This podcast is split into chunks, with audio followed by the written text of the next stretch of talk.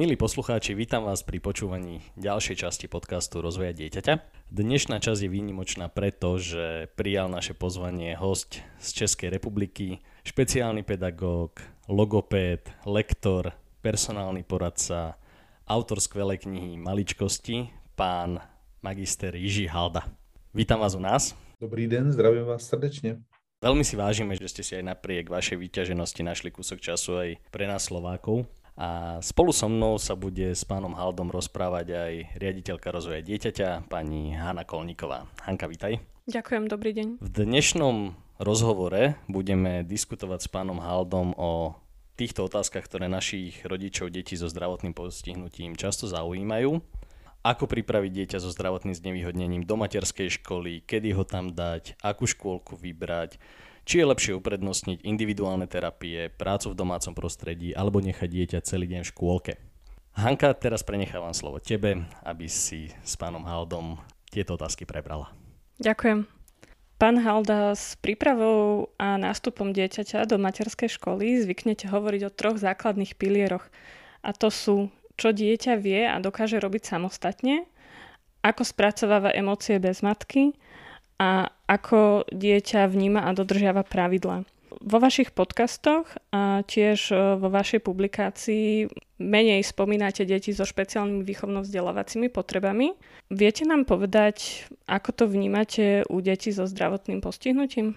Děkuji za otázku. Já bych jenom k panu kolegovi dodal jednu věc, to, že jsem si udělal čas i pro vás Slováky, to je pro mě velká radost, protože já jsem se narodil v Československu. Já mám eh, pocit, že jsme si blíž, než si občas jako připomínáme, takže já s velkou radostí teda jsem to pozvání přijal. Máte pravdu, je to takový můj dluh v tomhle směru, protože jsem speciální pedagogice zasvětil vlastně svoji praxi a celá vlastně ta terapeutická praxe moje, ona vychází z toho, že vlastně když chcete někomu pomoct, tak musíte pracovat stejně s jeho rodinou, zejména u dětí. Že jo? Ti zodpovědní za děti jsou rodiče a když chcete dítěti pomoct, tak musíte vlastně nejenom teda, řekl bych, vysvětlit ten problém těm rodičům, ale i jejich vliv a důvod toho, proč vzniklo třeba to problematické chování. Takže vlastně ta speciální pedagogika je důvod, proč jsem doputoval ve své praxi do toho terapeutického světa, zejména třeba u těch řečových vad, kde zjistíte, že většina řečových vad jsou vlastně sociální poruchy, z nich ta jedna z nejtěžších je koktavost. Takže je to ale můj dluh, pravda, protože eh, děti se speciálními potřebami jsou jako naprosto rovnoprávná část eh, populace a to, že eh, komunisti měli tendenci vytlačovat je na okraji společnosti. Jo. Já sám jsem třeba dělal roky na škole pro vady sluchu na svatém Kopečku a to, to, to byla vyloženě škola, kde ty neslyšící děti byly odsunutý vlastně mimo centrum dění a zájmu a když se ta škola přestěhovala do centra Olomouce, tak vlastně ty děti s celkovou jako sociální adaptací a tak dále se neuvěřitelně posunuly. Takže my máme vůči dětem se speciálními potřebami letitý dluh. Pravda ale na druhou stranu je, že to, co jste pojmenovala, ty tři pilíře, teda, které za sebe já považuji za nejdůležitější, tak oni platí ale pro ty děti se speciálními potřebami úplně stejně, jenom k ním ty děti z pravidla nedoputují nebo ne, se nedostanou stejně, anebo na stejné úrovni. Ale pravda teda je, že za svou praxi musím říct, že ať to byly třeba mentálně eh, postižené děti nebo jinak postižené, tak když rodiče zvolili citlivý, adekvátní přístup, tak někdy třeba postižené dítě na tom bylo se samostatností lépe než dítě, které žádné omezení nemělo.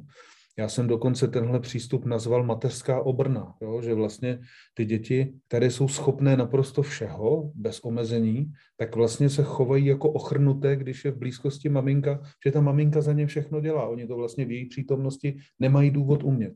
Takže ty problémy mají vlastně hodně společného. Ale je to pravda, ta jako péče o děti se speciálními potřebami má jenom jednu samozřejmě specifiku a to je, je nutné individuálně a unikátně zvažovat, jako v čem to dítě potřebuje třeba tu péči intenzivněji, jestli v tom osvojení si samostatnosti, nebo některé děti, zejména ty, které třeba jsou postižené v důsledku náročného porodu, tak oni mají třeba i vlastně důsledky toho zvýšeného traumatu porodního, tak se projevuje třeba přetrvávající dětskou úzkostí a tím pádem i citovou závislostí silnější na mamince, ale zrovna tak samozřejmě platí i to respektování pravidel, protože jestliže děti připravujeme na život, což je hlavní úkol výchovy, tak je potřeba je samozřejmě připravit i pravidly na to, že když nebudou dodržovat pravidla, tak eh, se vlastně v té společnosti nemají ani jak chytit, nemají se tam jak adaptovat, protože prostě společnost bez pravidel není žádná společnost.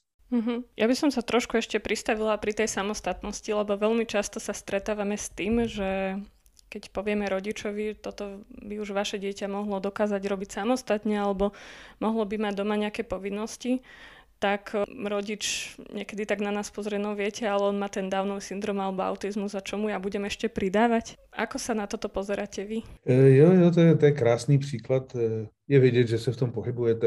E, to je největší omyl rodičovský ve skutečnosti. Proto dítě to přece není postižení. My si musíme uvědomit, že když se narodíte s něčím takovým, tak je ten svět pro vás takový prostě.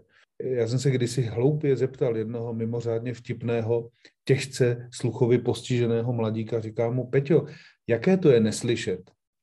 Oni neslyšící mají takovou specifickou češtinu. Oni říká, ty pitomče, jak to mám vědět, já neslyším. Já nevím, jaké to je slyšet, jo. Takže hrozně důležité je pochopit, že pro to dítě to je realita. A jestliže má třeba Downův syndrom nebo má prostě jakékoliv jiné omezení, tak je nutné brát, že to je jeho podstata jako moje nebo vaše. Takže to je první věc, takže ten rodič mu nenakládá. Jiná věc je, když to dítě by se narodilo zdravé a při úrazu přišlo o ruce třeba, jo, tak se musíme bavit o tom, že se mu změnila realita. Ale takhle takže ten rodič mu nic nového nenakládá. Naopak je to jako s posluhováním dětem. Víte, když dítě by něco samo zvládlo, ale rodiče ho to nenechají dělat, tak mu naprosto nenápadně tvoří fenomén, který se jmenuje naučená bezmoc. My mu vlastně tím, že to děláme za něj, tak my mu vlastně způsobujeme pocit, že nevěříme v jeho schopnosti, v jeho síly, v jeho možnosti. Takže to je obrovský omyl rodičovský. Všechno, v čem to dítě postižené vlastně, protože my musíme brát, že ono je vlastně nejvíc postižené vůči vzdělávacímu systému z pravidla. Ale všechno, co to dítě zvládne prakticky, tak ho strašně zvýhodňuje do života, protože cílem je hlavně, ať zvládá ten život bez omezení, bez závislosti na dospělých. To jestli vystuduje medicínu, na tom přece vůbec nezáleží. Takže je nutné ty rodiče upozorňovat na to, že mu tím zaprvé nic nenakládají, ale hlavně děti se strašně ochotně učí a kompenzují i jako často kapacitu, kterou mají omezenou třeba někdy jenom zdánlivě, tak ji ochotně kompenzují právě, než nastoupí do mateřské školy. Takže je nutné zkoumat, co to dítě zvládne samo, tak ho na něj nejenom naložit, ale už to za něj hlavně nikdy nedělat. Jo, protože když on to zvládne, my ho za to pochválíme, ale pak ho to nenecháme dělat, tak ona ta dovednost zůstane jaksi na pozadí. Jo? Ono vlastně to dítě ví, že to, že to umí, jako, ale nechce to dělat. A k čemu pak taková dovednost je? To je jako umět říkat pravdu, ale neříkat jí prostě, jo? Čiže nebude automatickou súčasťou jeho života, ale bude ju mať niekde tak, niekde vzadu zapomenutou. Áno, presne tak. Znamená to, že chcem, aby moje dieťa so zdravotným znevýhodnením dokázalo niečo robiť samé. Chcem ho teda ťahať k čo najvyššej možnej miere samostatnosti. My teda radíme väčšinou rodičom, vyhľadajte všetkých odborníkov, dajme tomu lekár vám povie svoje stanovisko a tak ďalej. Máme napríklad oblasť obúvanie topánočiek, um, kedy dieťa si ich nedokáže obúť same, lebo si ich nevie napríklad zaviazať. Tak poradíme rodičovi, kúpte mu kroksky, ktoré sa len samé nazúvajú a teda šnúrky dotrenujeme potom. Myslíte si aj vy, že je toto správný postup? Víte, já se dívám tak jako zvědavě na svět už skoro 52 let. A když si vzpomenu, že když jsem já byl kluk, tak nástup dítěte do mateřské školy byl podmíněn tím, že si umělo zavázat boty. Když jsem já byl chlapec, tak děti ve třech, ve čtyřech letech to prostě snadno uměli. Dneska mají ty děti ty dovednosti tak nedostatečné. Jo? Oni umí ovládat mobil, umí už jako vlastně selektivně gramotně číst třeba, ale neumějí se vysmrkat. Takže s těma botama je to moc dobrý příklad, protože obouvání je nejenom jako spoluzácvik i jako pravolevé orientace, ale vlastně tam je naprosto nádherně vidět, jak to dítě zjišťuje, že toho dospělého k životu nepotřebuje. Nezapomeňte, že u postižených dětí je jedna velice komplikovaná proměna a to je, většinou si to maminky vyčítají a oni mají potom vlastně tendenci kompenzovat těmi službami kompenzovat tomu dítěti ten potenciálně náročnější život. Ale jak říkám, pro to dítě to není náročnější život, pro něj to je jeho realita kterou má od narození. Takže to obouvání je vynikající příklad toho, co by rodič co nejdřív za dítě dělat neměl.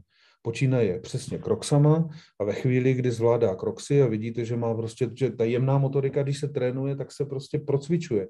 Já jsem viděl jednou chlapce po dětský mozkový obrně, který navlíkal korálky, neobratně, ale navlíkal korálky a zdravé dítě proti němu na něj koukalo a nemělo tu obratnost, co ten chlapec s tou obrnou. Prostě to, to je o tréninku, je to o nadhledu a je to o té naší ochotě povznést se nad názor, který jsme se na to udělali.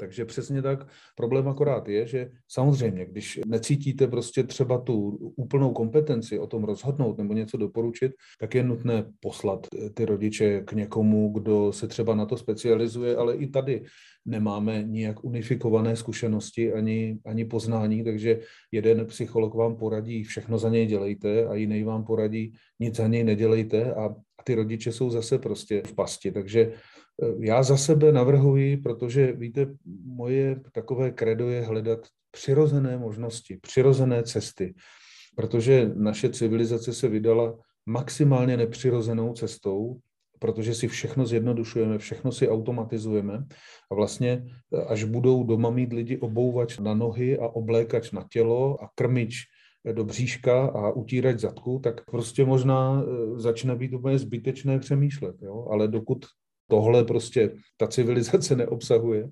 tak eh, navrhuju především rodičům, je ve vašem zájmu, aby se bez vás vaše děti co nejdřív obešly, protože to, že se jich nemusíme dotýkat v té obsluze, dovoluje, abychom se daleko víc dotýkali prostě jenom z důvodu něhy a z důvodu chuti, že jsme spolu. Takže konec konců každá žena ví, když má pohodlného chlapa, který si nechá posluhovat, že to je jako mít doma postižený dítě vlastně. Jo, akorát, že někdy ten chlap vydělá peníze prostě. My sme kvôli tomuto začali natáčať rodičom videá z našich terapií a začali sme im ich posielať, že toto dokáže vaše dieťa naozaj samostatne a nikto pri ňom nestojí a ono to, pozrite sa, ono to zvláda samé. Aby to teda vedeli porovnať s tým domácim prostredím. Ale tiež sa mi moji kolegovia smejú, že ja som taký písač oznamov, lebo najnovšie sa vyhrážam, že napíšem do šatne oznam, kde zakážem rodičom sedieť v tých malých šatničkách detí, lebo naši rodičia tam majú teda pre nich vyhradené normálne veľké sedenie, ako pre veľkáčov, ale oni si sadnú na tú malú šatničku, aby teda to posluhovanie mohlo byť. No a tak toto je také, čo ma asi najbližšie čaká, že urobím. Takže ste ma len posilnili v tom. To děláte dobře. Víte, eh, on je totiž nutné si připomenout, že doba, kdy ženy porodily 10-12 dětí za život a byly vlastně zvyklé třeba 20, 25, 30 let pečovat o ty miminka a batolátka, ta je nenávratně pryč, ale ta schopnost ženy pečovat 20-30 let, ta tam zůstala. Takže já třeba s eh, úžasnými kolegy a kamarády eh, pomáhám spolu budovat takovou fantastickou sportovní aktivitu, jmenuje se Fotbalová škola Třebíč, a my jsme tam vyhlásili asi před pěti lety, že prostě naučíme rodiče, aby nenosili dětem věci, aby jim nepomáhali do kopaček, jo? aby nelezli na střídačku.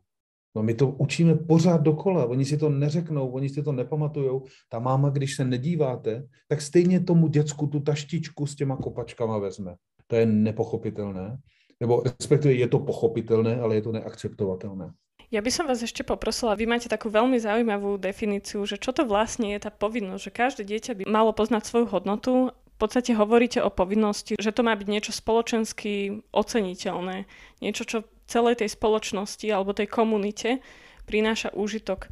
Viete o tomto povedať trošku viac? Moc rád, tak eh, že expertní pozice, a to užitečná expertní pozice je vlastně cílem každého člověka, protože čím jste užitečnější pro ostatní lidi, tak tím víc výhod zaprvé od nich požíváte, ale oni si vás taky budou víc ochraňovat. Jo, vemte si, jak, jaké výhody má vyhlášený zubař oproti někomu, kdo má špatnou pověst. Konec konců natáčíme tenhle ten podcast, my si tím i zvyšujeme svoji sociální cenu, pokud to lidi vyhodnotí jako užitečné. Takže Povinnost je ve skutečnosti to, co dělám já pro ty ostatní a čím užitečnější ta dovednost je, tak tím je to prostě pro to dítě důležitější, protože na tom roste naše sociální cena. Ať to jsou takové ty rané řekl bych, služby, jo? protože ona ta povinnost ve skutečnosti vzniká nejdříve z toho, že to dítě pomáhá s povinnostmi mamince. Jo? Takže prostě maminka že má povinnost dítě nakrmit, ve smyslu jako uvařit mu jídlo, ne ho krmit, to je úplná tragédie, jako dítě do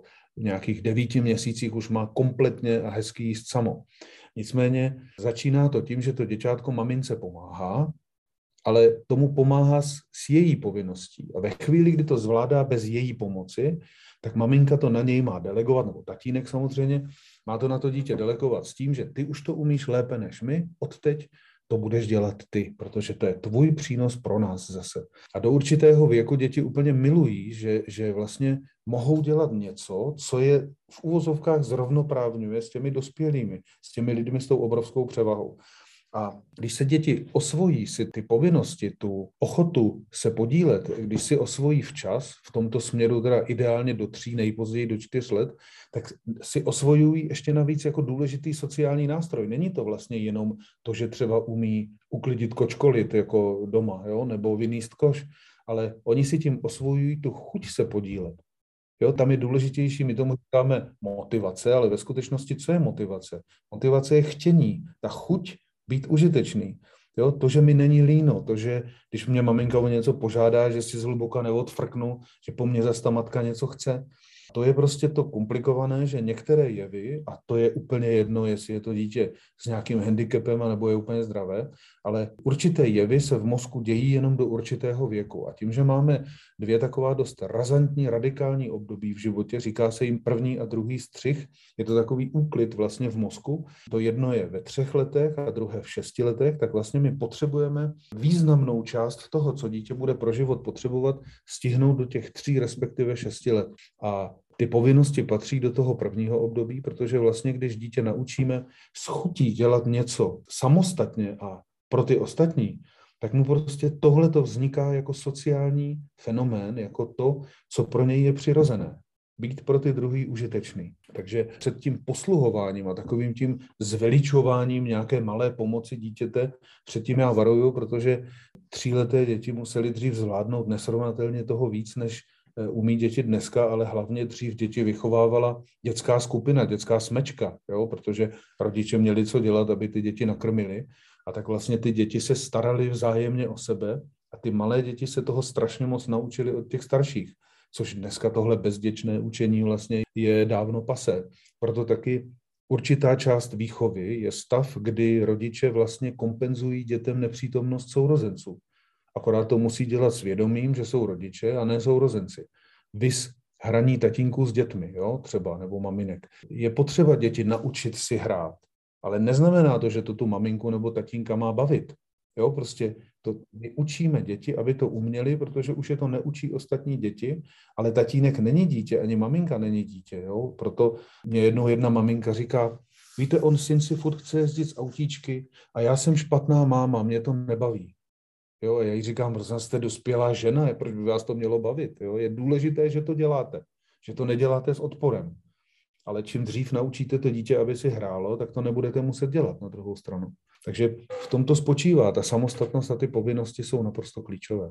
Mm-hmm. Myslíte si, že je v poriadku žiadať nějakou povinnost od dieťaťa s, například s dětským autismem do troch rokov? Nepochybně, víte, je hrozně důležité si uvědomit, že autismus se říká taky kde čemu. Jo, první věc je, že takový ten úplně čistý autismus je vlastně nešťastná, taková nešťastná forma mentální retardace. Takže tam je nutné zmapovat ty cesty v mozku, které dovolují sociální rozvoj, tak jsou většinou nějakým způsobem poškozené.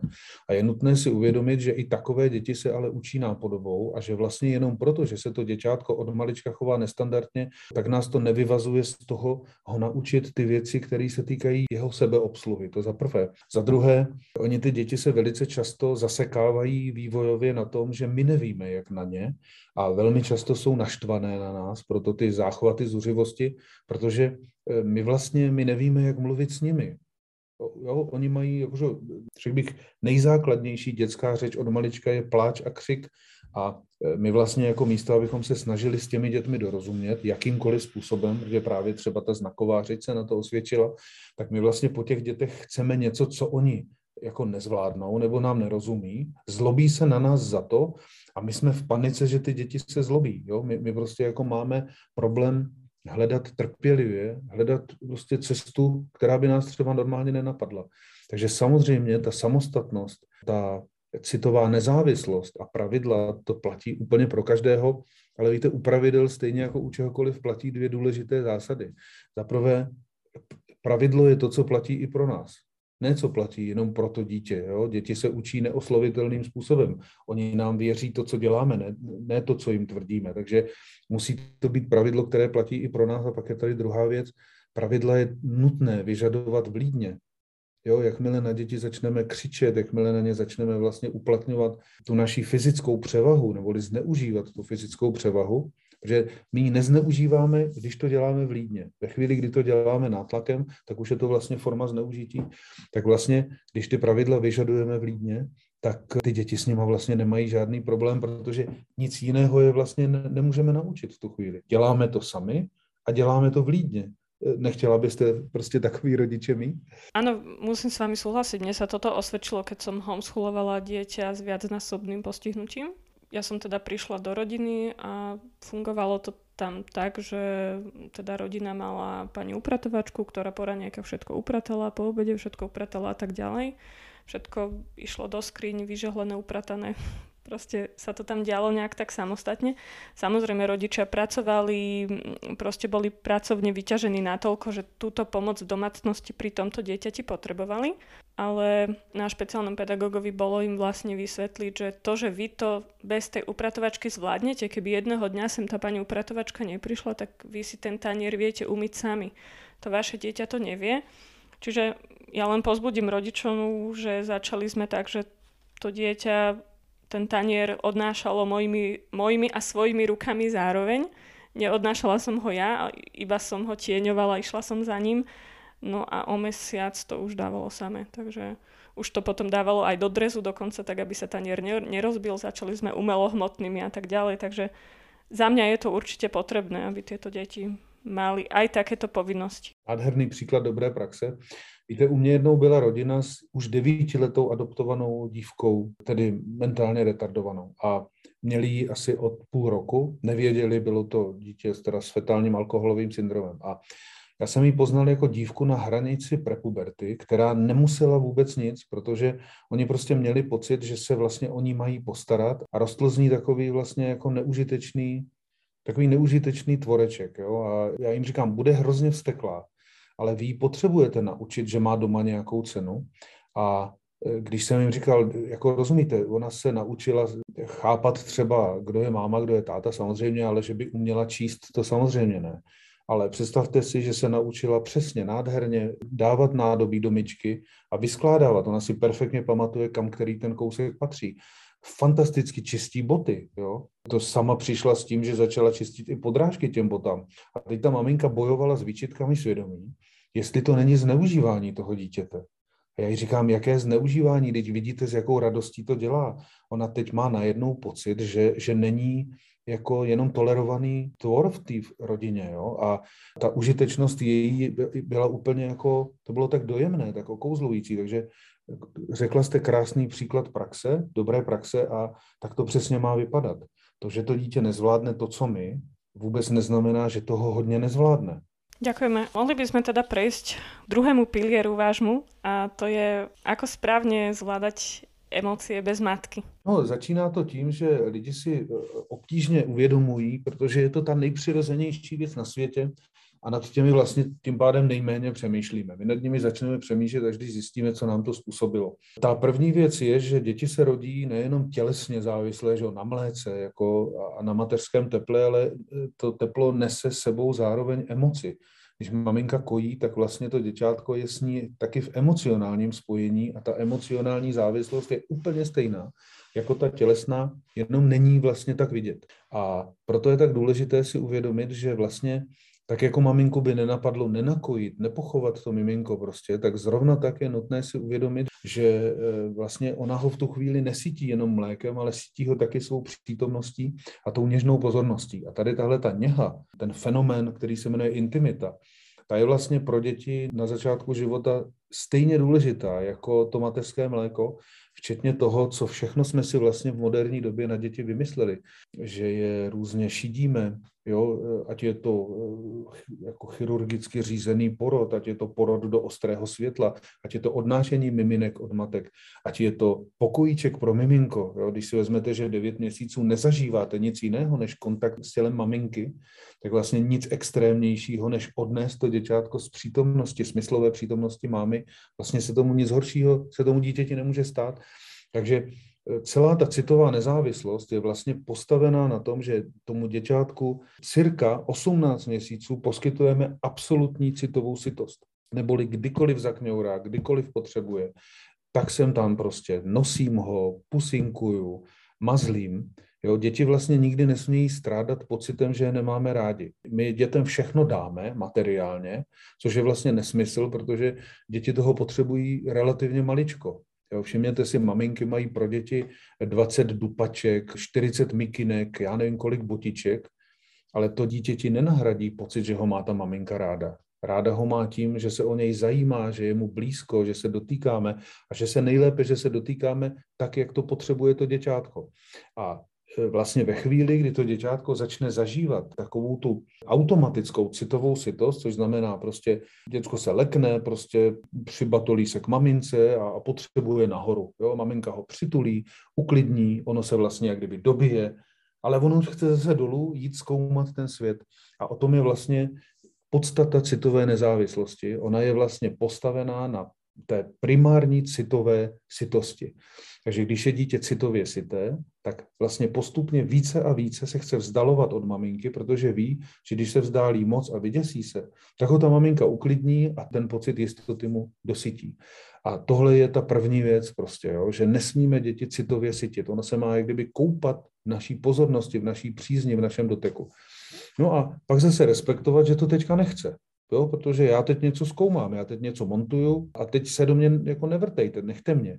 A vlastně to osamostatňování probíhá naprosto přirozeně, protože všechny děti prochází fází, která se jmenuje já sám nebo já sama, kdy vlastně evoluce se v úzovkách sama postarala o to, aby se to děťátko chtělo osamostatnit, neboť mu tím zjednodušuje vlastně ten vývoj, eventuální zaprvé nepřítomnost maminky a hlavně jako přítomnost nového sourozence, protože to taky není nic jednoduchého. Takže ta citová nezávislost je postavená na tom, že nepochybuji o tom, že mě maminka má ráda, že tam je, když já potřebuji, způsobem, který potřebuji. A tím se vlastně startuje ta nezávislost úplně sama. Pomáhá tomu samozřejmě strašně, když maminka učiní z dítěte, nejdřív ho jako činí samostatným, aby se obléklo, aby se najedlo, a postupně ho činí jako nezastupitelným pomocníkem. Takže maminka si nechá přinést vodičku z kuchyně, nechá si donést ponožky z ložnice jo, a podej mi to a, jo, a, a prostě udělá z něj toho pomocníka a to děťátko se cítí vlastně najednou jako, že má stejné možnosti. A ve chvíli, kdy na něj přeneseme ty povinnosti, tak vlastně začíná být plnohodnotným členem. No a pak už stačí jenom prožít s ním kvalitně období, které jsme si teda trochu nesprávně, ale nazvali období vzdoru, které vlastně zapouzdřuje tu osobnost do fenoménu, který se jmenuje sociální zábrany. Ďakujeme. U detí so zdravotným znevýhodnením, ako sú ťažká narušená komunikačná schopnosť, Downov syndrom, mentálne postihnutie, autizmus, sa veľmi často stretávame s tým, že nám mamička v 9 rokoch dieťaťa napíše ďakovný list, že sme ho mali 8 hodín denne v tábore. To nie v prespávacom tábore, ale len takom dennom, kedy si ho po obede prišla vyzdvihnúť. Že ona bez tohto dieťatka nebola viac ako 5 hodín denne. Čo robiť v takejto situácii? Ako tá matka s tým môže bojovať, keď napríklad e, starí rodičia alebo aj otec e, trošku sa bránia starostlivosti o to dieťa. Samozrejme, že otec musí ekonomicky zabezpečovať tú rodinu. Čo by ste poradili napríklad v takejto situácii? Víte, to, že maminky se obávají ty děti osamostatňovat a způsobují si to tak trochu sami, protože co je vlastně správně. Jo, to děťátko se narodilo s nějakými jako komplikovanějšími vstupními podmínkami a e, co je vlastně správně? Něco mu zjednodušovat nebo ho brát, že tohle je jeho přirozenost a my ho musíme úplně srovnatelně připravit na život. Jo, varianta B je správně, takže to, že ty e, mámy vlastně jako si ty děti, oni je obskakují a v době, kdy ten mozek má největší kompenzační možnosti, což je do těch tří let, tak vlastně jako on se málo kdo specializuje na takhle malé děti, jo, ale prostě málo kdo si uvědomuje, že vlastně tou samostatností a vedením k samostatnosti je strašně moc ta kapacita mozku nakopnout. To není nic vlastně, co by bylo neměného. Jo? I my se, že jo, celý život učíme. A když ty maminky vlastně si ty děti naučí, že jsou neschopné, no tak jim samozřejmě začnou líst zákonitě na nervy a najednou mají jako radost, že, že se jim o ty děti někdo aspoň na chvíli nebo na nějaký čas postará. Na tom není nic divného. A já musím říct, že jsem jako pracoval mnohokrát už za svou, že mám, mám 20, přes 20 let praxi, tak eh, mnohokrát jsem pracoval s tím, že no jo, maminko, vy jste si ho rozmazlila a teďka jste na něj naštvaná. Jo, člověk je vůbec zvláštní v tom, že on ty děti zhýčká, pak jim nadává, že jsou zhýčkané, nevychová je a pak jim nadává, že jsou nevychované. Takže když ty maminky vlastně jakoby nevychovávají ty děti k tomu, aby, aby jim dělali radost, jo, že je nenechají dělat to, co jsou ty děti schopné, protože Víte, vedení k samostatnosti u dítěte postiženého je samozřejmě jiné v tom, že třeba nejde tomu dítěti dát eh, úkol nebo učit ho úkol, který má jako hodně operací nebo má hodně, jako hodně složitý algoritmus, co se týče pořadí. Ale o tom to je, že prostě ten rodič tam je jenom od toho, co to dítě ještě nezvládne. Ale když eh, si to dítě zhýčkám a naučím ho, že je takové věčné miminko, tak není divu, že je pak šťastný, že ho může ta maminka někam dát a tam, kde ho profesionálové umí osamostatnit, tak vlastně někdy hrozí, že to dítě je tam vlastně raději, protože cítí, že tu jeho životaschopnost, která je samozřejmě pocitová a zvyšuje ten dojem, že přežiju i, i bez přítomnosti těch rodičů, tak vlastně ten pocit tam roste a ty děti pak mají sklon se upínat na ty trpělivější profesionály, který mě sice nic jako neodpustí, ale dělají to rádi a dělají to trpělivě. Takže tam je ta trpělivost, vlídnost, důslednost, nadhled, tam je strašně důležitá. Tu sme sa možno trošku zle porozumeli. Tejto mamine išlo skôr o to, že my sme, dajme tomu, boli prví, ktorí si trúfli mať jej dieťa tak dlho. Toto dieťa chodilo aj do školy, chodilo aj do škôlky, teda do špeciálnej materskej školy, ale stále tá mamina bojovala s tým, že len na doobedie ku babke zdravého súrodenca vezmem prespať, toto dieťa nie.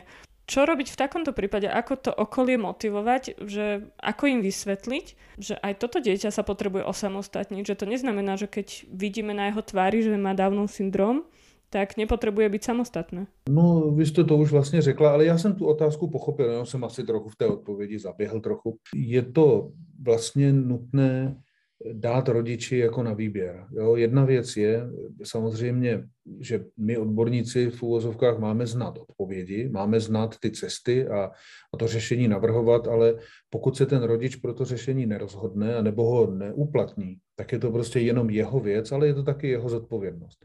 A já v tomhle směru preferuji cestu takovou nelítostnou. Já nikomu nelžu prostě, jo. Já se snažím být citlivě, ale naprosto brutálně upřímný zároveň, protože jako co může virus z dítěte, který mu je pět, maminka se trestá za to, že prostě při porodu utrpěl poškození mozku a teď zjistíte, že ten kluk je krmený v pěti letech, ale staví si z lega, což znamená, že ty prstíčky má obratné. Ona to po něm jenom nechce, protože se sama trestá za to, že to dítě má nějaké komplikovanější vstupní podmínky a já jim pak říkám, mámo, vychovávat děti je potřeba tak, aby přežili bez nás. Protože když je život spravedlivý, tak eh, vlastně umřou rodiče dřív než děti. Ale co když umřeme dnes? Zvládne to, když se vám dneska něco stane? Co s ním bude? Jo, takhle je potřeba to natvrdo nadnést, protože navíc, jestli zdravé dítě nebo dítě, které nemá postižení, k těm prarodičům nechají, a toho druhého si nechají doma, tak vlastně ještě navíc rozvracejí vztah mezi ním, protože ono není vůbec vyloučený, že jednou bude ten postižený závislý na tom zdravím. A ten zdravý má mít chuť se mu věnovat a trochu se o něj starat, což znamená, že musíme tím pádem i tomu sourozenci jako dávat podněty, aby ho to neobtěžovalo, aby se za něj nestyděl. Jo, já jsem řešil několikrát v životě praxi, kdy se jedno z dětí bylo postižené a ty sourozenci se styděli, že mají postiženého sourozence, což je zase jako na straně jedné pochopitelná, ale tragická výchovná chyba. Jo, takže já dávám lidem vždycky na výběr. Jako děláte to takhle, je to vaše právo, ale je to vaše zodpovědnost a takhle vám to dítě zůstane ale navždycky na krku. A nebo ho osamostatníte, překonáte svůj strach a to dítě vám bude dělat radost tím, že samostatné je. A to prostě, jako, to, tam není žádné jako C, jo? je to buď to A, nebo je to B. Kusím sa ja toto opýtať tak laicky, že pri deťoch so špeciálnymi potrebami, či je to Downov syndrom, autizmus, kde je tá forma podľa vás tej samostatnosti, že kam až to dieťa vie se dostať? To je absolutně individuální, protože já jsem viděl pokroky u dětí, které byly nevýdané a to třeba přijeli a měli pětiletou holčičku vlastně v golfových holích. Ona neuměla víceméně chodit. A za rok, nechci říct, že lítala prostě, jo, ale já jsem se jí ptal, prosím vás, co to je? Teď má nohy, má je jako hybné, jo, jenom měla slabonké. A ta maminka prostě, jak si nevěděla rady, tak vlastně to děťátko zpomalovala, vlastně jenom si nevšímala, že ta holka stejně roste. Takže viděl jsem vlastně, asistoval jsem u zázraku. Jo, asistoval jsem u vývoje holčičky, která v 19 měsících utrpěla strašně těžký úraz a tvrdili jim, že to bude ležák. A ta malá dneska je 7 nebo 8 let a navštěvuje normálně školu. Jako má trochu omezenou hybnost, vidíte to, když běhá třeba, jo, nebo má občas takový jak spazmický, jako třeba cuknutí sebou, jo, ale prostě holka, která měla být na vozíku, je dneska naprosto plnohodnotná. Takže to je jedna věc, ale je to strašně individuální, protože některé děti prostě zjistíte, že mají svůj strop, dosáhli svého maxima, ale je nutné pořád hledat, jestli tam ta rezerva není, jestli to nejde posunout ještě kousek dál, jestli on teďka nepotřebuje chvilku se spevňovat a chvilku si procvičovat to, co umí, protože třeba u dysfatických dětí je úplně typické, že se vyvíjejí v takových skocích. Jo? Vypadá to, že to nepůjde, že to nepůjde. Já jsem takovýho dysfatika eh, měl jednou, jo? protože já s těmi dětmi pracuji moc rád, protože když si získáte důvěru dítěte, tak je to prostě dar, ale když si získáte důvěru dítěte s postižením, tak je to několikanásobný dar, protože vlastně vy jste často pro toho človíčka spojení s vnějším světem. A já jsem tady chlapce, který vůbec nemluvil, choval se opravdu zvláštně, měl takový ty ušiska, jako jo, a on začal ze dne na den mluvit prostě. On vydal sem tam nějaký zvuk a opakoval prostě na té logopedické péči, ale on začal během jednoho týdne plynule mluvit když už to ty rodiče vzdávali. Takže neumím na to odpovědět úplně přesně, ale je důležité to nevzdat. Nikdy jako nevzdat, protože tak jako my jsme celý život schopní se učit, tak to, ty děti samozřejmě také, jenom to je specifické, někdy ostrůvkovité, někdy jednosměrně orientované, ale to pořád neznamená, že se tím jako nedá kompenzovat něco. Jo? Takže omlouvám se, nemám na to úplně konkrétní odpověď. Ale teda aj z vášho pohľadu je to pravděpodobně o také tej každodennej mravenčej práci. Každodenní mravenčí práci, víte, a ono se to krásně přirovnává k vývoji řeči. Každá maminka, která jako e, uvažuje trochu intuitivně, tak si vezme prostě to děťátko za ručičku nebo na ruku a teď si vybere prostě 6-10 pojmů, který mu opakuje. A to děťátko si je zapamatuje a pak samo přivolává tu maminku a chce ujistit, jako jak se to jmenuje, a pak ji přivolává, aby jí dálo najevo, že si to samo pamatuje. A tohle je ono, jo? ale když maminka zvolí jenom tři slova, tak toto děťátko začne obtěžovat, protože to je málo, a když jich zvolí 30, tak je to zase moc. A to je prostě to nejtěžší, ta alchymie, jak najít tu správnou podnětovost, aby byla pro to děťátko přiměřená, a ono se v tom vlastně jako neutopilo. Jo? Buď to v tom, že ty nároky jsou moc malé, protože rozmazlit jde úplně každý, a nebo jsou příliš velké a ono se začne vlastně krčit pod těma nárokama. Já musím říct, že jsem asistoval u různých forem. Jednou u mě byli třeba s chlapcem, kterým se tvrdilo, že je autista a on byl jenom totálně přikrčený, a on ani nerostl pořádně, přikrčený pod strašnýma nárokama toho, oni to byli lékaři dva, pod strašnýma nárokama. Kluk šel v roce k babičce, ve dvou letech do školky, chtěli po něm prostě jako naprosto nesmyslnou zralost, který nebyl schopen. No a to tělíčko si to vyřešilo po svém. Začal se chovat jako tajtrdlík, nerostl a vlastně jako eh, musím vám říct, že pán, ten táta teda, kdo ví, jakou reflexí neprošel, ale ta máma, ta potom dala víc práce než ten kluk, protože ona si začala šíleně vyčítat, co vlastně jako způsobili. Jo? Takže tam to mělo opačný pořadí, tam si to vyčítali až potom ale je nutné to nevzdat a je nutné brát, že náš mozek má kapacitu se učit celý život. Máme fenomén jménem neuroplasticita, to je vlastně smysl, který dovoluje přestavět ty systémy, kompenzovat je přes třeba nepostižený systém. Ja by som sa rada trošku pristavila pri období vzdoru. Keď teda rodina začne prechádzať tým terapeutickým procesom, tak veľmi často ako terapeuti a predpokladám, že aj vy ako terapeut zistíme, že to dieťa nemá prežitý vzdor v domácom prostredí. Buď ho nemá teda prežitý v žiadnom prostredí, alebo sa stretávame s tým, že v rámci materskej školy si ho nejak prežilo, ale teda doma to veľmi často absentuje. Ako rodičov pripravujete na zvládnutie vzdoru u dieťaťa? Taktiež by ma zaujímalo, ako vysvetľujete rodičom, kedy ide o vzdor a kedy ide o neporozumění ze strany dítěte? Víte, jsou dvě cesty. Jedna je ta osvětová, kdy dělám třeba se skupinou rodičů v mateřské škole, nebo když to organizuje nějaká prostě organizace nezisková. A tam se snažím vysvětlovat, že jako je obrovský rozdíl mezi třeba dětskou sourozeneckou žádlivostí a vzdorem, nebo přesně, jak jste řekla, to, že to dítě nechápe, co po něm vlastně chceme. A je to většinou postavené na tom, že se ty rodiče ptají, protože u každého dítěte je to trochu jiné. A pak je ta individuální péče, ať ta terapeutická nebo jako poradenská, protože to samozřejmě není úplně to samé, protože víte, mě nikdy nepřestane překvapovat, jak variabilní je prožívání vzdoru u dětí. Jo? Jak některé děťátko ho má postavené na tom, že má nějakou svou maníru, Jo, jiné dítě zase, to jsem vám viděl holčičku, která z ní šly zvuky, jak ve filmu Vymítač ďábla. V ní bylo tolik energie prostě v té holčičce, to, to bylo nevýdané, takový drobeček to byl. Takže já se snažím vysvětlovat rodičům za prvé, že to je naprosto individuální a každý je trochu jiný, protože vlastně ona ta délka, jak dlouho to dítě se vsteká, vlastně odpovídá jeho energetické kapacitě, ale intenzita a typ toho křiku je ve skutečnosti vlastně charakteristický tím, že to je zrcadlení temperamentu toho dítěte. Takže jsou děti, které jsou schopný fakt jako řvát hodinu, až máme obavu. Dokonce u jedné dívenky rodiče, vlastně i lékař se domnívali, že se jedná o epilepsii jak neuvěřitelně, jo, jak se zakláněla a bylo potřeba jí vždycky s ní zatřást, aby přišla k sobě.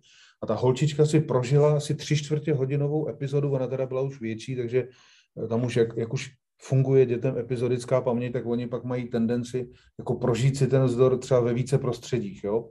A já jsem sám z toho měl obavu prostě, protože jako riskujte, že se jedná prostě o epilepsii, kterou vlastně naženete to dítě do toho, jako, to jsou strašná dilemata občas. Takže ta variabilita je tam složitá a pak je tady druhá věc. Víte, když zažíváme něco nového z pravidla, tak mozek, první, co mozek dělá, tak pátrá, jestli už to neprožil, jestli už nemá zkušenost, kterou by uplatnil. A my vlastně u chování se při prožívání vzdoru, tak my málo kdy si uvědomujeme, že první, po čem ten mozek šáhne, tak je ve skutečnosti způsob, jak řešili vzdor naši rodiče. Takže první, co jako napadne dospělého, když vidí stekajícího, stekající dítě, ani nemusí být jeho, ale co by udělal? Jo? Někdo řekne, já bych mu nařezal, někdo řekne, já bych nařezal mamince. Někomu to nevadí, ani si toho nevšímá. A vlastně tam je zakopaný pes, že při prožívání vzdoru s dětmi a obecně při výchově dětí, tak z části musíme z hlavy vyhnat rodiče, protože Samozřejmě, jako jejich postoje jsou někdy jako správné, některé jsou úplně milné, některé se vztahují jenom k povaze toho konkrétního dítěte a zase je to taková komplikovaná alchymie. Takže snažím se rodiče připravovat za prvé, co jakoby nejpestřejším způsobem, aby si uvědomili, že vzdor má logiku a má svůj naprosto zásadní smysl, že je důležité, aby ho prožilo to dítě doma a ne v mateřské škole, kde se vlastně učí jenom, že mu nevyhovíme někde, nikoli jako v čase, ale v prostoru. A pak je tady další věc, a to je rodiče, kteří jsou opravdu ochotní jít za práh toho, čemu se teda říká komfortní zóna, ale ve skutečnosti to je vlastně jako hranice našeho návyku. Jo, takže je to složité, ale Pravda je, že kdo chce hledá způsoby a kdo nechce hledá důvody. U detí so zdravotným znevýhodnením, tak ako rastú, veľmi často sme svedkami toho, že sa to problémové správanie nabaluje. To znamená, že to dieťa nebude plakať 3 čtvrte hodinu, ale možno 2,5 hodiny. Automaticky sa stretávame s tým, že aj keď vysvetlíme rodičom, neutierajte mu sopel, má to dieťa 5 rokov, keď chcete, položte mu tam vreckovky, nech si ho utrie samé, Jednoducho nevenujte mu žiadnu pozornosť, nepozerajte sa na ňo a nedávajte mu očným kontaktom najavo, že strašne trpí a že mu ubližujete a tak ďalej. Ako dlho by ste nechali odznievať vzdor a čo by ste rodičom poradili, aby to naozaj vydržali, pretože oni, keď to nevydržia prvýkrát, druhýkrát, tretíkrát, spôsobujú len to, že to dieťa štvrtýkrát bude ešte dlhšie plakať a v podstate pretrvávať v tom správaní. Je to pravda, protože i to dítě dělá zkušenost. Jo? Jsou věci, které prostě jdou pochopit a pak jsou věci, které jde jenom prožít. A myslím si, že to, jak mluvíte o tom, jak se nabalují ty, ty časy vlastně, protože to dítě dělá zkušenost a že když prostě dostatečně dlouho mamince nevyhoví, tak to maminka za něj třeba vstekle, ale stejně to za něj udělá. A to samé platí u toho vzdoru, ale já si nejsem jistý, jestli u dětí se s, s jakýmkoliv zdravotním znevýhodněním, jestli je ten vzdor trvá déle. On většinou je problém, že když ten rodič nereaguje pro to dítě srozumitelně, tak vlastně se na to začne nabalovat ku příkladu hněv, ale zároveň zoufalství, který způsobuje kdykoliv je maminka nejistá. Jo? Takže vlastně pak najednou, když je maminka nejistá, tak vlastně to dítě najednou neprožívá vzdor, ale překlopí se to do zoufalosti, že ta máma vlastně neví, co má dělat. Je to takový paradox, ale nejistá maminka, která jedná správně, tak má vlastně většinou horší výsledky, než sebejistá matka, která dělá hlouposti. Jo, protože děti prostě potřebují, aby maminka byla jistá a aby rodiče si byli jistí a vzájemně se podporovali, protože pak je tam daleko méně únikových cest a méně variant. Jo. Dítě prostě potřebuje od sebe jistý maminky dostat jasnou zprávu, že takhle to bude a máš smůlu, ale když to trvá moc dlouho, třeba v rozporu s tím, jak byla ta maminka sama vychovávaná, tak ta maminka začne nejistět a to dítě začne upadat do nejistoty, do paniky, ale pak už nepláče kvůli vzdoru, ale kvůli panice. Jo, pak máme tendenci na něj zvýšit hlas a ono se to překlopí do paniky, že nás to ten rodič odmítá. Jo? A vlastně už to zase není vzdor. Takže to už potom je nutné si jakoby poslechnout od konkrétního rodiče, jak on to dělá a jak on to vidí. Já s chodou okolností mám kancelář v domě, kde sídlí nadace Jiřiny Prekopové, nepochybně znáte, což byla neuvěřitelná dáma, moudrá, která vlastně pomáhala lidem, zejména s, který měli děti se zdravotním postižením, tak jim pomáhala vlastně s tím pevným obětím, tak jim pomáhala prožívat ty afektivní záchvaty. Ale já jsem přesvědčený, že ve skutečnosti Jiřina vlastně tehdy narazila na to, že i ty děti se zdravotním postižením potřebují prožít vzdor, Jo, ale ve chvíli, kdy třeba už je to dítě moc velký a třeba mentálně retardované děti mají někdy v sobě takovou tu zvláštní sílu, že, že vás překvapí, jak strašně vlastně silné a energické jsou. A vlastně, když to dítě začne mít pocit, že ho ta maminka nepřepere, zejména když je nejistá a potřebuje k tomu asistenci, tak se na to nabalují další emoce, protože vzdor je čistokrevný hněv. Ten levohemisférový vzdor je čistokrevný hněv a ten pravohemisférový, protože ono se to vlastně ve dvou vlnách vlastně děje hned za sebou, který už řeší tu prož, přes tu prožitkovou abstraktní hemisféru, tak tam už je vlastně takový ten lítostivý hněv, že už je tam jako ještě jedna emoce. Ale nepatří tam nejistota, nepatří tam pocit paniky, že mě ten rodič nechce nebo že mě odmítá, jo? protože prostě zejména postižené děti, oni vlastně daleko víc vnímají tělem než, než rozumem. Jo? Takže prostě to, co děláme, musíme dělat s dostatečnou citlivostí, ale s dostatečnou jistotou. Takže nedá se to úplně tak zobecnit, ale eh, ty procesy u těch eh, dětí postižených platí úplně stejně, jenom mají nějaké specifikum, které je v tom třeba zohlednit. Jo? Třeba eh, děti, které se narodí třeba přidušené při porodu, tak nesnesou to pevné obětí, protože když si vezmete, že jste se rodila dušením, tak prostě vás nikdo nesmí obětím dusit. Jo? To je prostě strašně důležité připomenout. Ale prožít si ten vzdor třeba s držením za ručičky, anebo prostě v místnosti, která je bezpečná, kde si to dítě nemůže nic udělat, nemůže nic rozbít, tak prostě ten proces si potřebuje prožít jako kdokoliv jiný. Často majú rodičia ale pocit, keď im napríklad odporúčime, aby teda to dieťa ich chce nejak škriabať a chce ich udierať, tak ja vravím, že chyťte mu ruky a vlastne tak tomu pomôžte aj sebe. Obránte jednak seba, veď nie je normálne nechať seba byť a škrabať od dieťaťa a pomôžte aj jemu to tak zvládnuť. No, oni majú pocit, že ho fyzicky týrajú, keď mu držia ruky, že je to ubližovanie. Máte úplnou pravdu, vy jste si intuitivně přišla prostě na správné postupy. Víte, tady je strašně důležité, někteří rodiče, když je dítě praští, tak oni ho praštějí. A pak se diví, proč se to dítě zlobí, když jsme, my jsme mu vlastně ukázali, jak se to nemá dělat. Jo, podstatné je vždycky ukázat tomu dítěti, jak se to dělat má, ale jinak je to přesně tak, jak říkáte. My mu prostě máme nedovolit, aby si ubližoval, my mu máme nedovolit, aby nám ubližoval a to při vynaložení té nejmenší nutné síly. Jo, my ho nemáme chytnout, ono nikdy nesmí cítit, že jsme vsteklí, že ho nesnášíme. Jo, my ho máme chňapnout tak, aby bylo jasný, že máme převahu, protože vlastně ten vzdor je ve skutečnosti proces, kdy to dítě přijímá naší převahu. Ono si ji předtím jako není tak vědomo, protože ještě nemá úplně probuzenou osobnost, ale vlastně ve chvíli, kdy se probudí osobnost, tak vlastně vzdor je proces, že nám osobnost zapouzdřuje do schopnosti se ovládat jo, nebo do toho nástroje, který to umožňuje. A tím si uvědomujeme převahu toho rodiče, proto je tak strašně nebezpečné si uvědomit, že posluhováním dítěte mu dáváme převahu. Jo? Kdo komu posluhuje? No posluhujeme tomu, kdo má převahu, to je ten naprosto špatně. Takže přesně jak říkáte, chytit za ručičky, jo, pokud je to možné, tak ho obejmout, vzít ho do náruče, jo, ale hrozně velkou roli tam hraje samozřejmě ta anamnéza toho dítěte, aby jsme ho, ne, vlastně aby jsme mu nevyvolali stres, který nejde jak vyřešit. Ďakujem. Mohli by sme pomaly prejsť eh, k tretiemu pilieru a teda ako dieťa vníma a dodržiava pravidlá či teda pozná hierarchiu v skupině, ktorej sa pohybuje? Moc rád. Víte, pravidla jsou jev, který lidi obecně jako nesprávně chápou. Bez pravidel totiž neexistuje pocit bezpečí. Jo, když se kdysi po revoluci řešilo, kdo by měl mít majáček na silnicích, a politici chtěli, že poslanci, ministři, že by ho měli mít taky. A Václav Havel tenkrát říká nesmysl, to mají prostě policajti, to mají lékaři, to mají hasiči.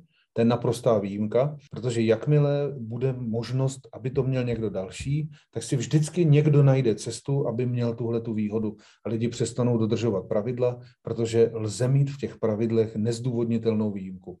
A to platí prostě o pravidlech automaticky. Takže když nechceme, aby děti mluvili vulgárně, nemáme před nimi mluvit vulgárně. Jestliže chceme, aby se k mamince děti chovaly hezky, tatínek se musí k mamince chovat hezky.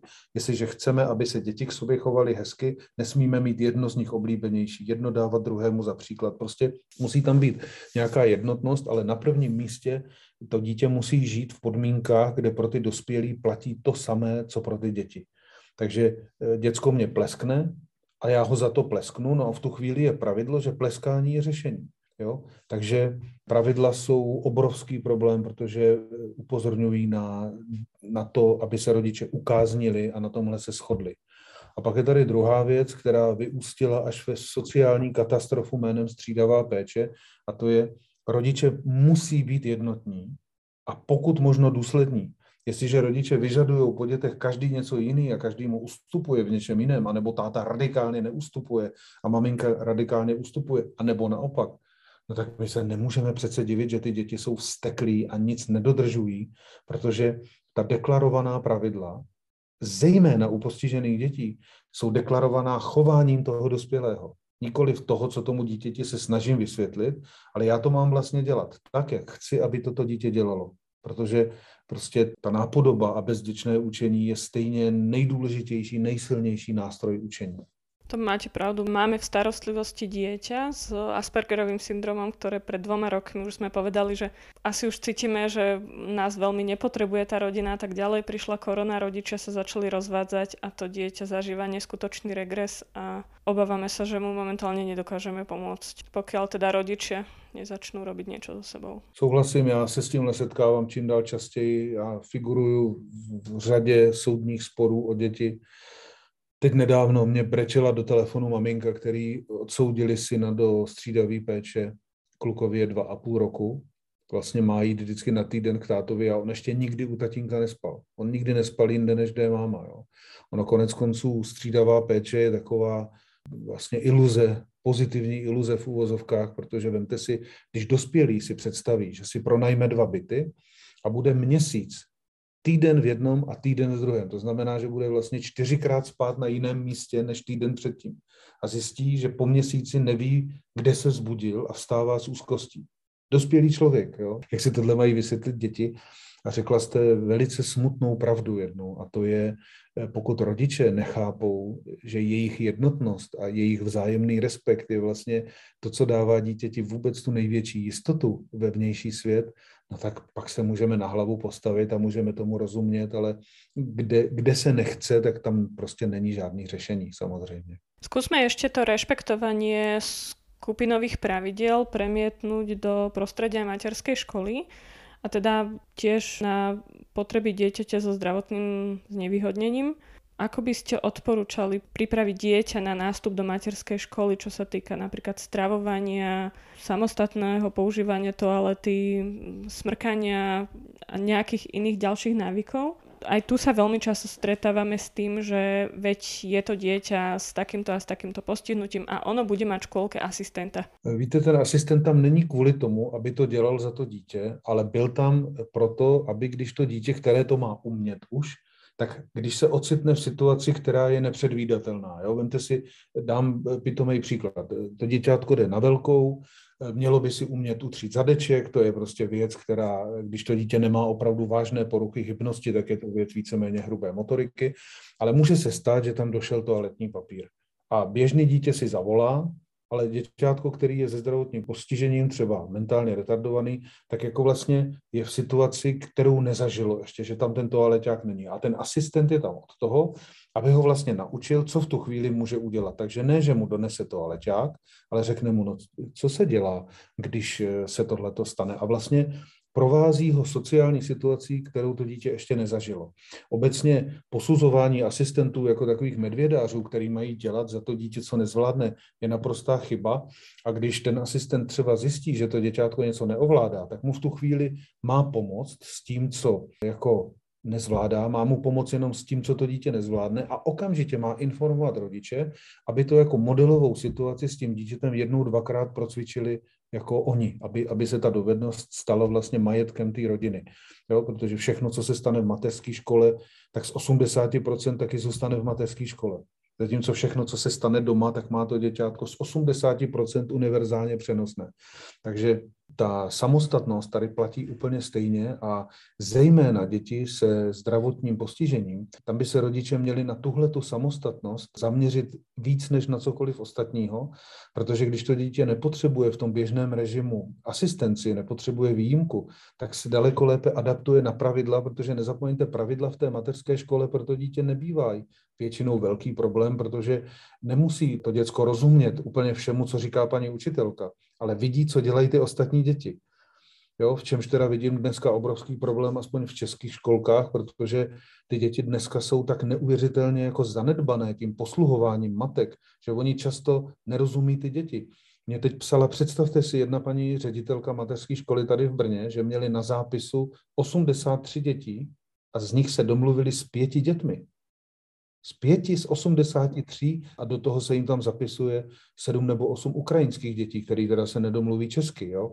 To, je, to, to je neuvěřitelná zátěž, kterou, vlastně, kterou, která nebyla zvykem, protože dřív se prostě ty děti, které na tom byly hůř, automaticky učili pozorováním těch ostatních, ale dneska je otázka, které děti jsou na tom vlastně hůř.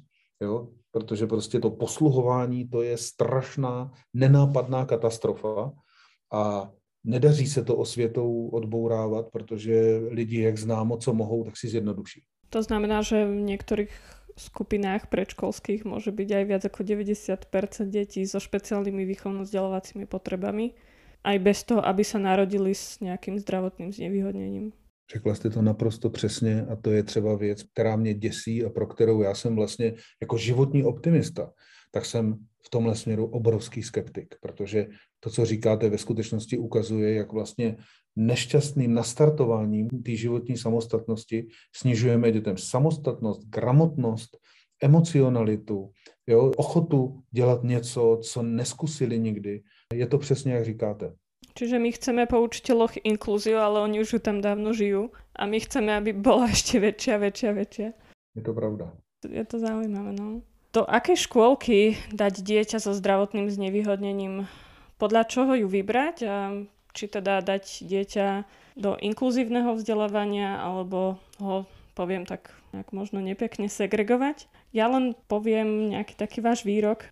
Deti by sa mali umieť prác nepohodou, když nastupujú do školky. Často sme ale svetkom toho, že rodičia sa boja deťom so zdravotným zdevýhodnením dávať aj ľahké požiadavky, No byť v inkluzívnom prostředí z môjho pohľadu může být něco velmi náročné. Je to pravda. Víte, když budete pozorovat zdravou dětskou skupinu, kde uprostřed bude dítě s nějakým postižením, který ho bude významněji odlišovat, tak zjistíte, že ty děti tomu děcku neubližují, ale zároveň si s ním nehrají.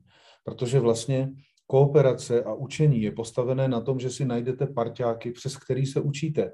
To je taková hloupost, která se mně nedaří rozmlouvat třeba i na školách, že posadit zejména na prvním stupni rychlého k pomalému nebo hloupého k chytrému nepomáhá ani jednomu. Jo, prostě jestliže já jsem rychlý a ten druhý je pomalý, tak co si můžeme dát? Já jdu kvůli němu pomalu, ale on jde stejně pořád trochu rychleji, než by normálně šel. Jo? Takže je to hrozná ptákovina.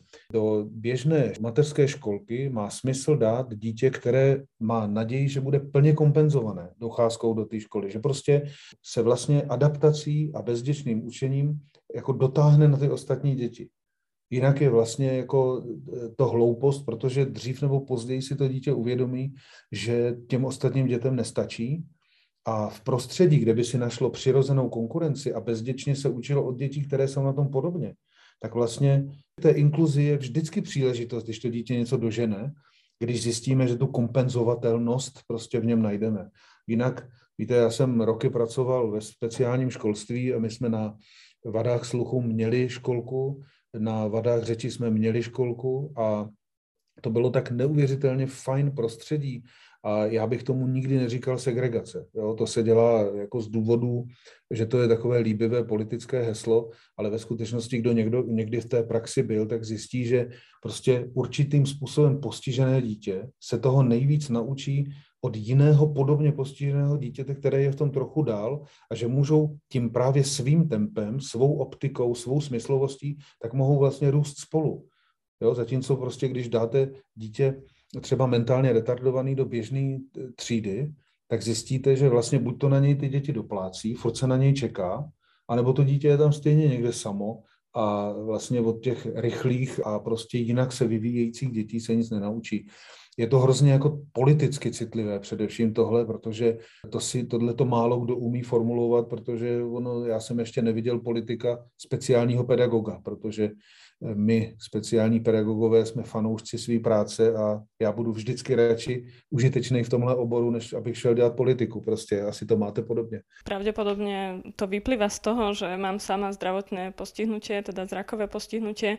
Bola som vzdelávaná poviem to znovu, segregovanie, nehambím sa za to, bolo nás 6 v triede, bola som v Bratislave na Svrčej ulici v úžasnej škole, kde som mala vytvorené všetky podmienky, ako náhle som absolvovala nejakú operáciu, ochotne ma učitelia všetko doučili, v podstate jediné, čo bolo na tom veľmi ťažké pre rodinu, bolo to také sociálne odlúčenie, kedy som musela byť na internáte. S týmto sme naozaj bojovali ale ja si nemyslím, že to bola segregácia a že bolo na mne páchané nějaké spoločenské zlo. Souhlasím s vámi.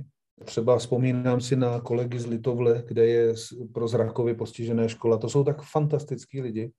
Ale já měl v životě obrovské štěstí na nadřízené a na kolegy. A třeba právě na těch vadách řeči, tam byl můj takový životní učitel, nebo jeden z mých životních učitelů, doktor Marek, který jako bytostný demokrat prostě a člověk, který tomu systému opravdu rozuměl, tak mimořádně podporoval vlastně, aby tu školku a internát pro ty děti zachoval, protože samozřejmě jako holá řečová vada není důvod k indikaci na, na speciální školu.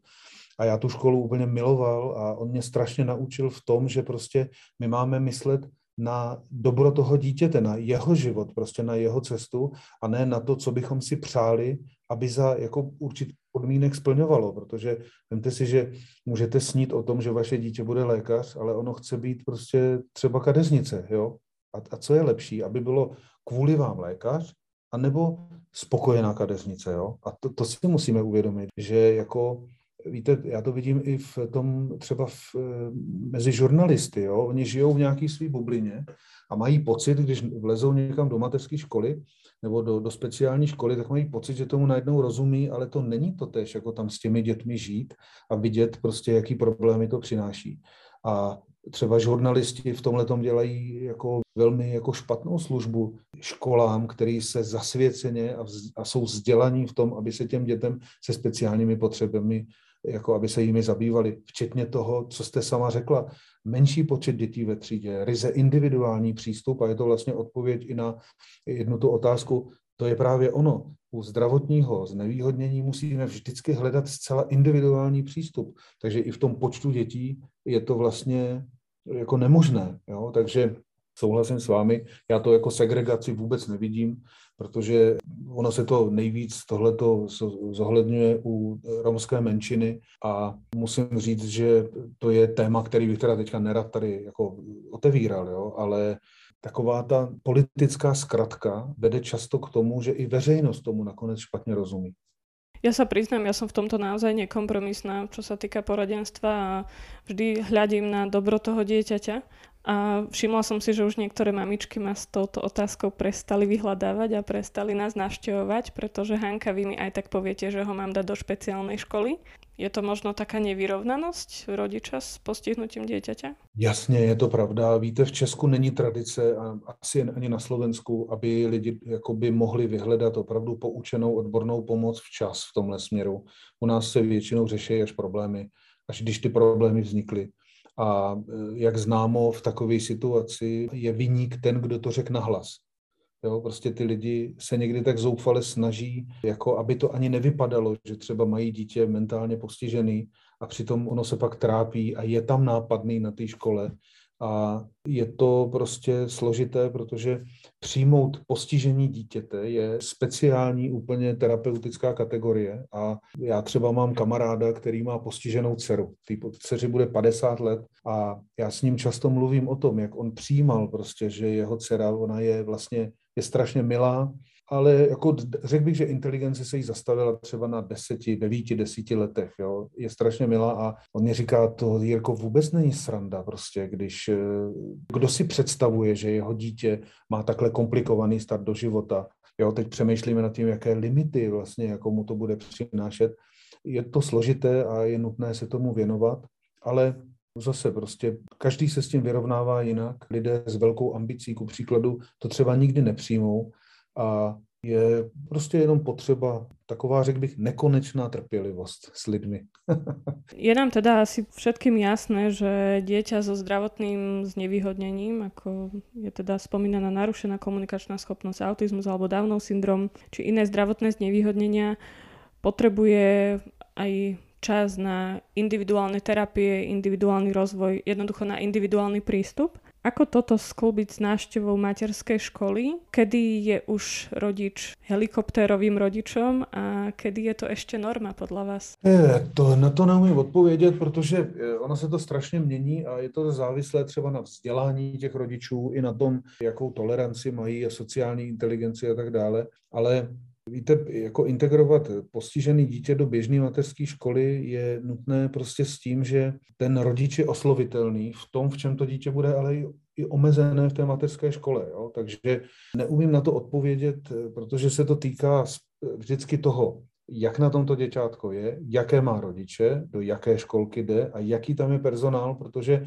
víte, já jsem třeba jako kluk inkluzi zažil. Jo? Já jsem vyrost na vesnici, my jsme tam měli prostě v ročníku kluka, který byl mentálně postižený a chodil s náma první tři roky do školy, než si osvojil samostatně cestu do speciální školy, která byla v městě asi 14 kilometrů od té vesnice. Jo. A nikoho to netrápilo, chápali jsme, proč tam je, jo, a, a měl takový svůj vlastní režim a on potom s velkou úlevou začal jezdit na tu zvláštní školu a tam se dostal do prostředí, prostě, kde úplně jako dominoval, protože on zase v té malotřídce od nás jako chytil jako něco, co třeba jsme ani nemysleli, že si pamatuje. Jo?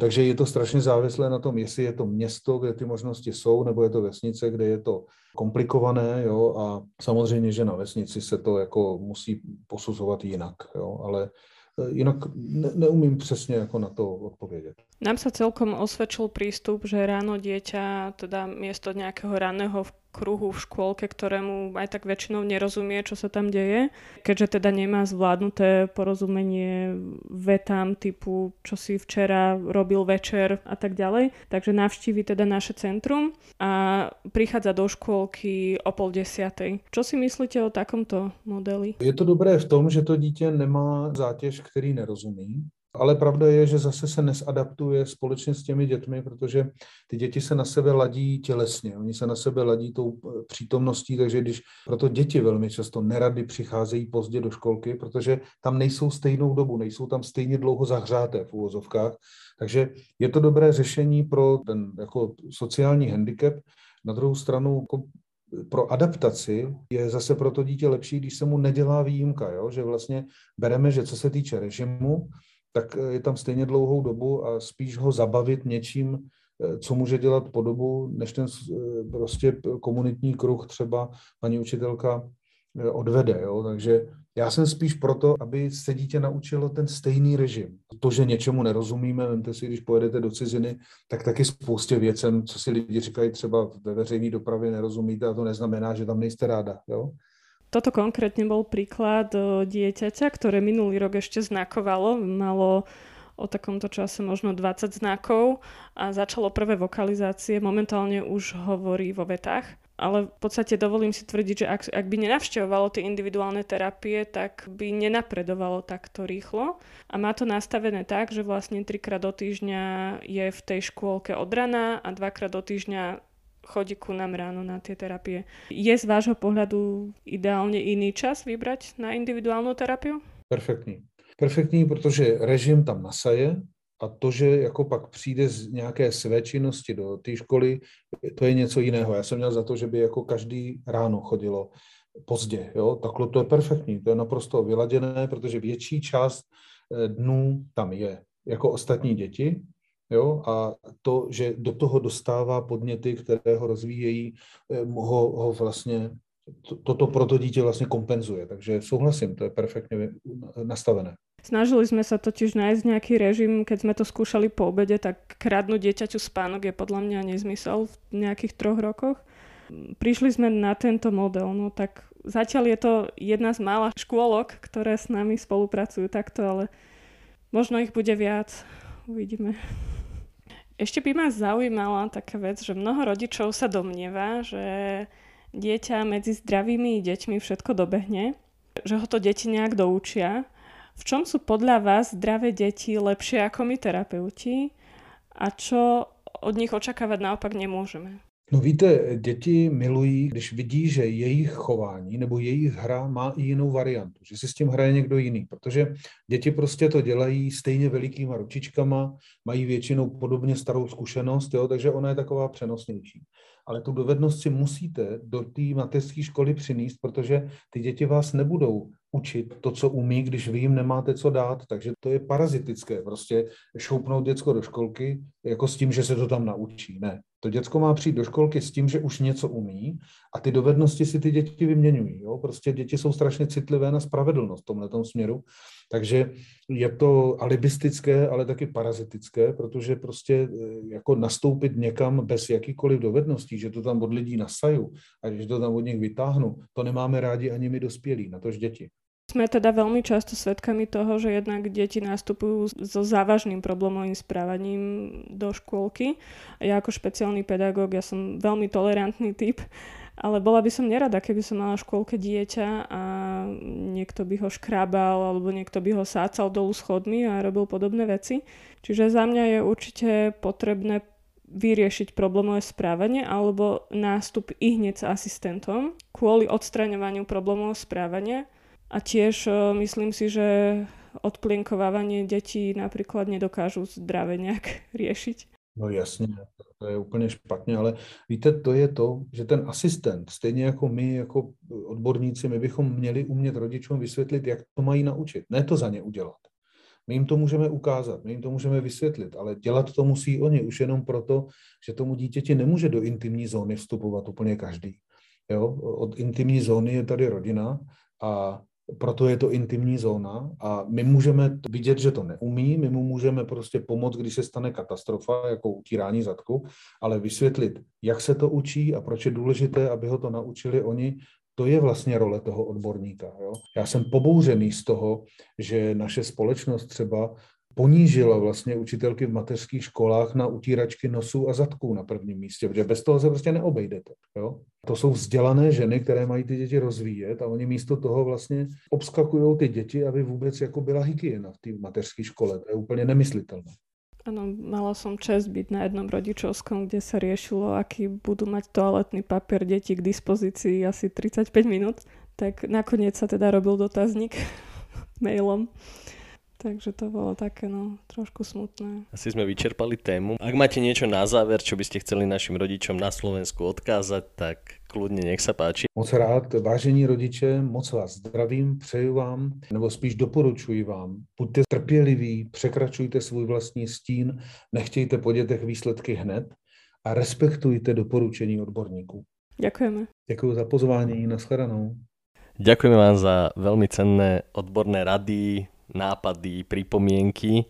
Veríme, že našim rodičom pomôžu zorientovať sa v situáciách, ktorým štandardne čelia.